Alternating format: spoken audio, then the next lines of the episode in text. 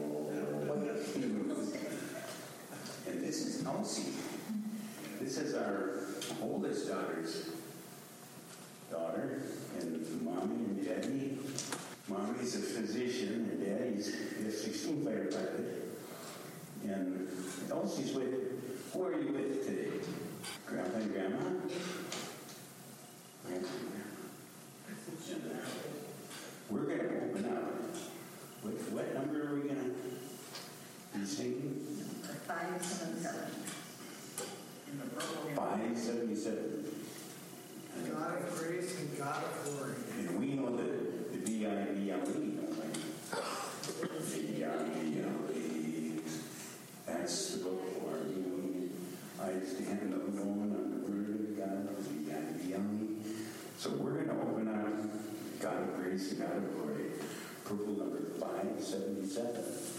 577.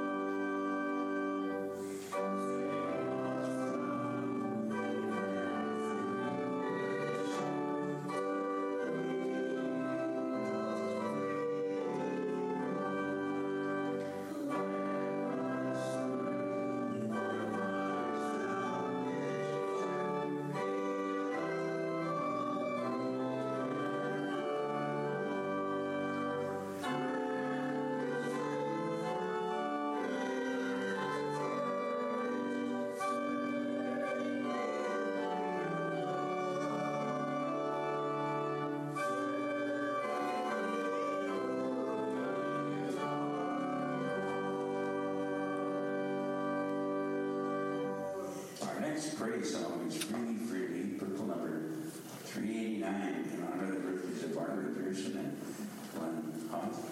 And I've spoken to Margaret a number of times this past week, and, and as she approaches her 94th birthday, so Chris, 94, she um, really misses coming to church, but her family has encouraged her to stay home. So freely, freely.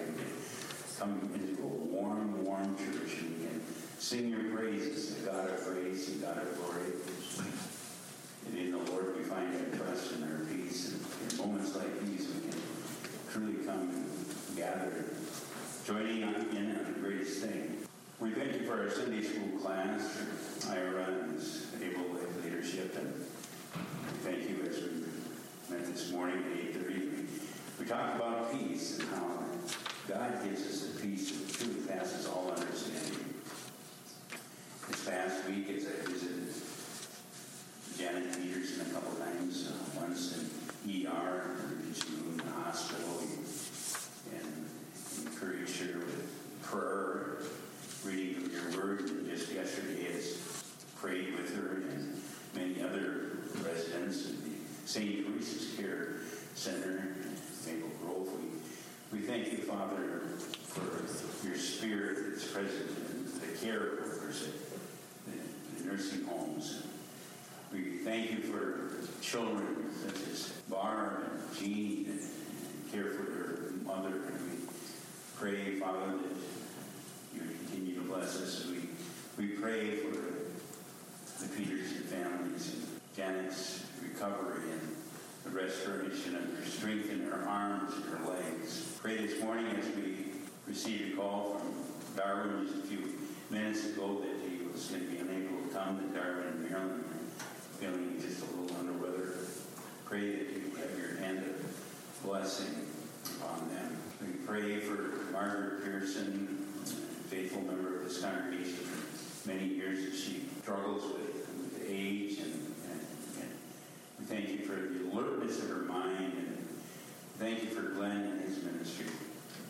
I pray for my daughter, Hope, as she continues to go in transfusion and deals with this cancer curse. And we pray for Melissa, Chris Larson's daughter, and we pray for many others, Lord, that need encouragement. They need to have the peace of God, and they need to have the presence of God. And pray for my daughter Joy's position in general this morning.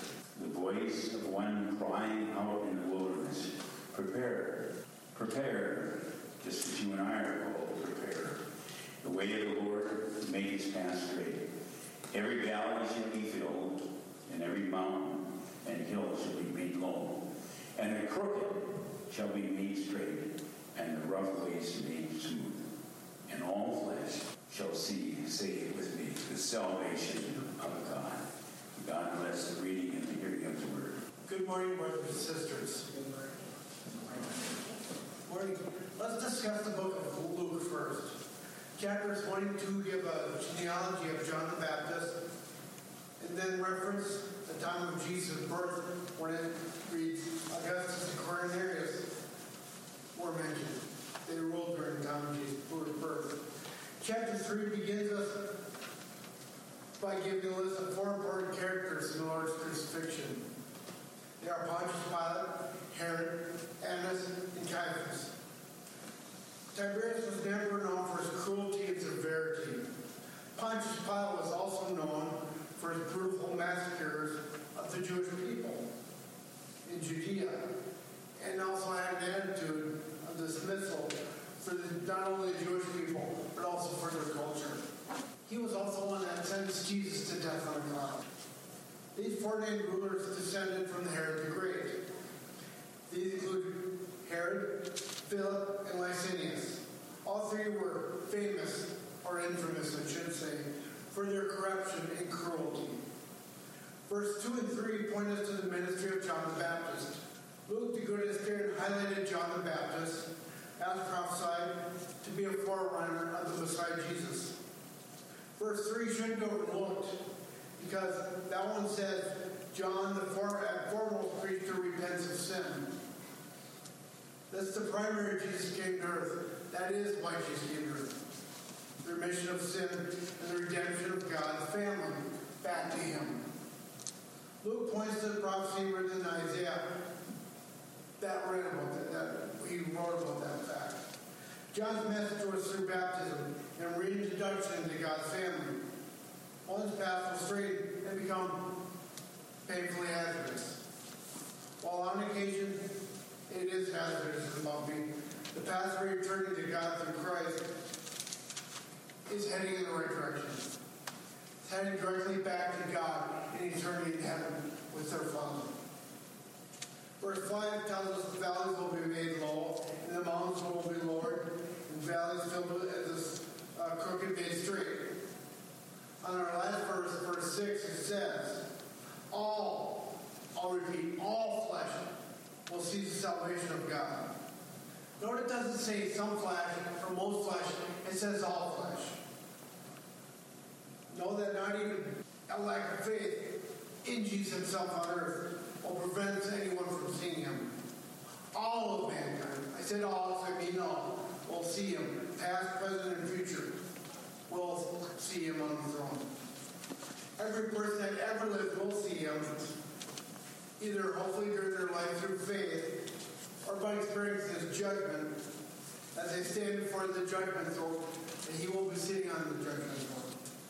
Even if they unfaithfully denied his existence while on earth, they will see him on the judgment throne to be, of course, judged. All of humankind will see him. Even if they denied his existence on earth as they lived, they will see him in person while sitting on the judgment throne. If they denied him by lack of faith, they will still see him, of course, with no exception. By then, when he's on the judgment thing, uh, throne, if they hadn't admitted his existence to others and believed in their heart, it'll be too late. Unfortunately, I almost don't like to say this, but I will. Without their faith coming to Jesus Christ as their Lord and Savior from sin, they won't be with their Father God. For eternity, they'll be sent the other direction. So I'm just praying right now that all that I know, even all that I don't know, everybody on earth will come to their faith in their Savior, Jesus Christ. Thank you, Mike. Thank you. We were together this past weekend. Phenomenal movie. If you ever have a chance to see Left Behind, it's just a real awesome, awesome movie. I suppose there's like seven or eight of us or so that attend uh, theater, and we don't attend theaters very, very often. It's kind of a lot of my element. I just don't have the time to go, and, and um, I like the popcorn here. Good. The Reese's Pieces. And when, Reese's Pieces. oh, I didn't, you didn't share any of that with me. Not even optional. Well, it's great to um, also visit Janet Peterson, and she brings uh, greetings to scandals and uh, minerals. And, they're- and we, we greet Elsie, one of our younger members here. Elsie, can you wave at Grandpa? You Wave at Grandpa? There you go. There you go, there you go. Amen. Elsie's going to be turning two here in a few weeks. Elsie going to be two? Going to be two? Well, here we find a very influential dis- depiction and description of the gospel of, of um, Christ and his beginning, his ministry, Luke, as he moves on into the beginning of the preaching, the preaching of the John the Baptist, John the Baptist, and how you and I are called to prepare the, the way of Christ in the hearts and the lives of people. And the Jews, like you and I, could never say that when Messiah came, as he did truly come historically, he came without notice or preparation, just as he is coming again. Uh, what was depicted in the movie was that there were clergy that were left behind because they believed in the historicity, the history of, of Jesus, and that he actually existed just like George Washington and Abraham Lincoln but they didn't truly move that belief from their head to their heart in principle. Just as the first advent, the first coming of Jesus Christ, we all look forward to his second advent, his second coming of Christ. Just as he truly came, he's truly coming again. Graciously went about as a mighty forerunner, a mighty forerunner before, before his face, by whose ministry the attention of the whole nation was awakened. Can you imagine the stirring that went on? And, John the Baptist was a forerunner. He was, he was a little more, um, um, less almost conspicuous. He, he didn't dress. He preached like a real wilderness man. Well, let us notice first in this passage the wickedness, the wickedness of, of the time when Christ's gospel was first brought into the world. We think we've lived, and sociologists and psychologists have said that, that wickedness has become so rampant the last couple of years. Even in the state of Minnesota, now Minnesota is known believing in abortion even up until the time of birth, and even if, a, if there is a birth and the child is alive, it's really questionable. You know, hedonism and, and you know, there's no pro-life for the, for the baby babies that are born innocence of the times. Minnesota is, I think, lost their status of being Minnesota nice. It's become Minnesota wickedness. Well, opening verses of the chapter tell us the, the names of some of those who were rulers and governors in the earth during John the Baptist's time and beginning of the ministry of Jesus Christ when the ministry of John the Baptist began. It's a melancholy list. It's full of all forms of instruction. You can Google, you can go into encyclopedias means of instruction and find the hedonism and the, the wretchedness and criminals of that time. There's hardly a name in it which was not infamous for wickedness. There's Tiberius, there's Pontius Pilate, and Herod, and his brother, and Annas and Caiaphas, were, were men of whom we know little or nothing other than their evilness. History records their tremendous evilness. And the earth seemed given into the hands of wickedness, according to Job chapter 9, verse 24. And when such were the, the rulers, if the rulers were that way, what must the people have been? And such was the state of things when Christ, the forerunners, were commissioned to begin preaching. They had a preaching field that we could never imagine. And such were these times when the first foundation of Christ's church was brought out and laid forth. And we truly say that God's ways are not our ways. And let us learn never to despair. Many of you, by way of television and radio Facebook and other means of communication, despair about the cause of God's truth, however black and unfavorable its prospects may appear. At the very time when things seem hopeless, God is preparing. God is preparing a mighty deliverance. And at the very season when Satan's kingdom seems to be triumphing, then the, the, the, little stone, the scripture says a little stone cut with human hands, may be on the point of crushing evil, evil into pieces. The darkest hour of the night is often that which just precedes the daylight. Let us beware of slacking, becoming slacking our hands from any work of God because of the wickedness, the wickedness of the time, but be encouraged. When our flesh becomes tired, we become more reliant upon the Holy Spirit within us. Or the number and power of our adversary seems to increase. He that observeth, the scripture says, he or the one that observeth the wind shall not sow, and the one that regardeth the clouds shall not reap, according to Ecclesiastes chapter 9, verse 4. But let us work on. Let us always prepare the way of the Lord and believe that help will come from heaven when it's most needed and wanted.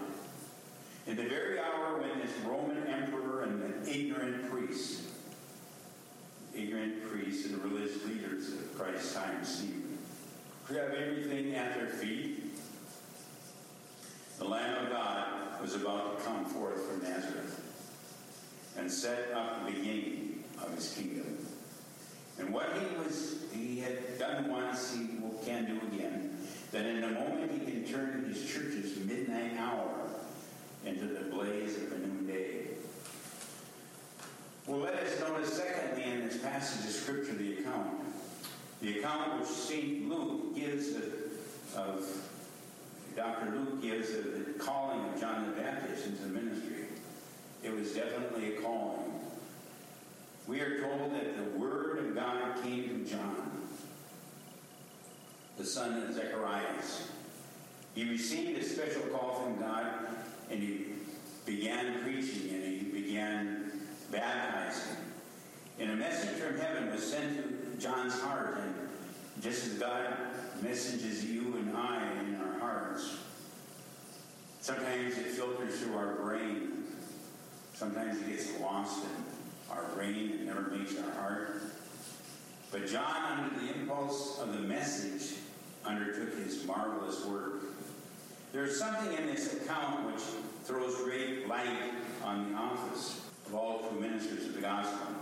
It's an office which no one has a right to take up unless they're inwardly called from God, as well as an outward call of man.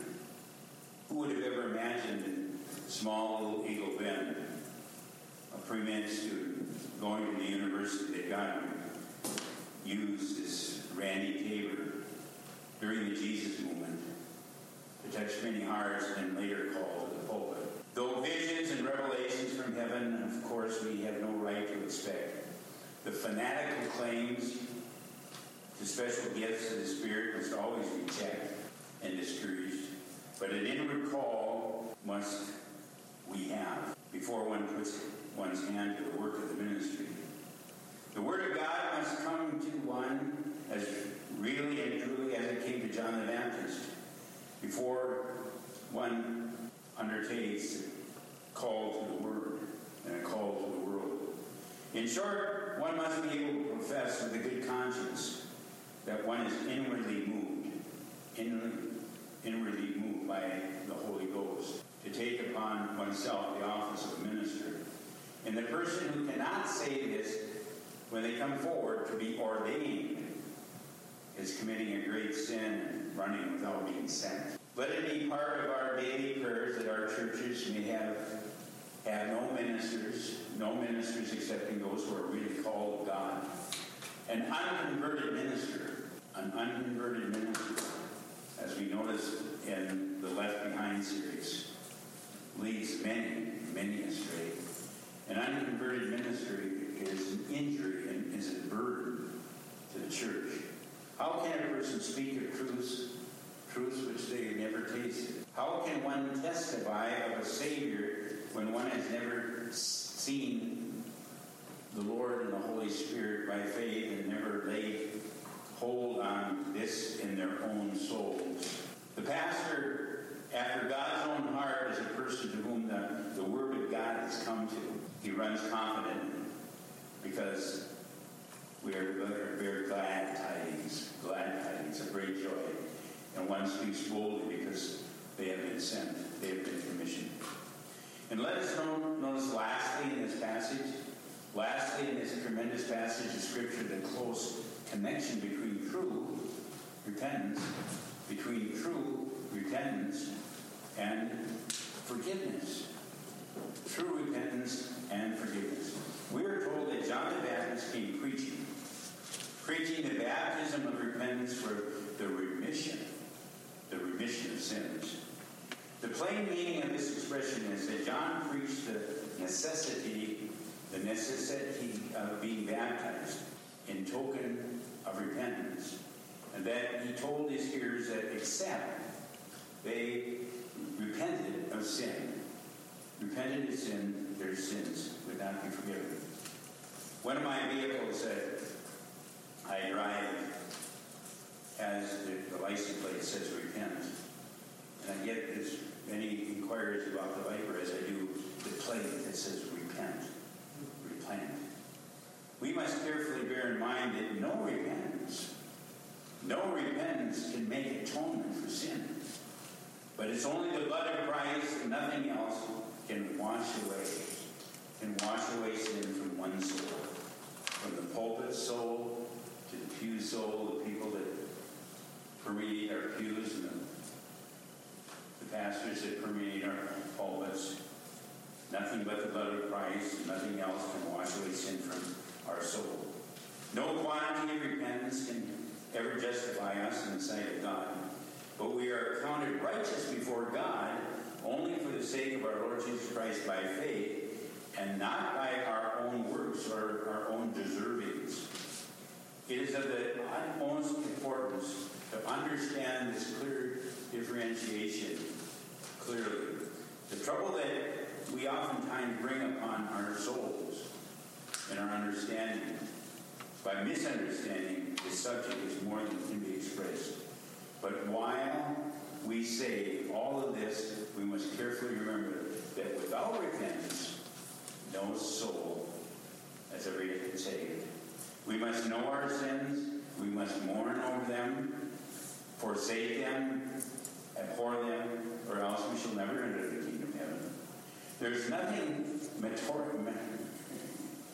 that we can go to merit God's grace. By grace, we're saved through faith. Unmerited. It, it forms no part, whatever of the price of redemption, our salvation from pulpit to pew is always of grace, all it, first to last. Our salvation. But the great fact still remains that saved souls, saved souls, are always penitent and repentant souls towards God and are never found as under.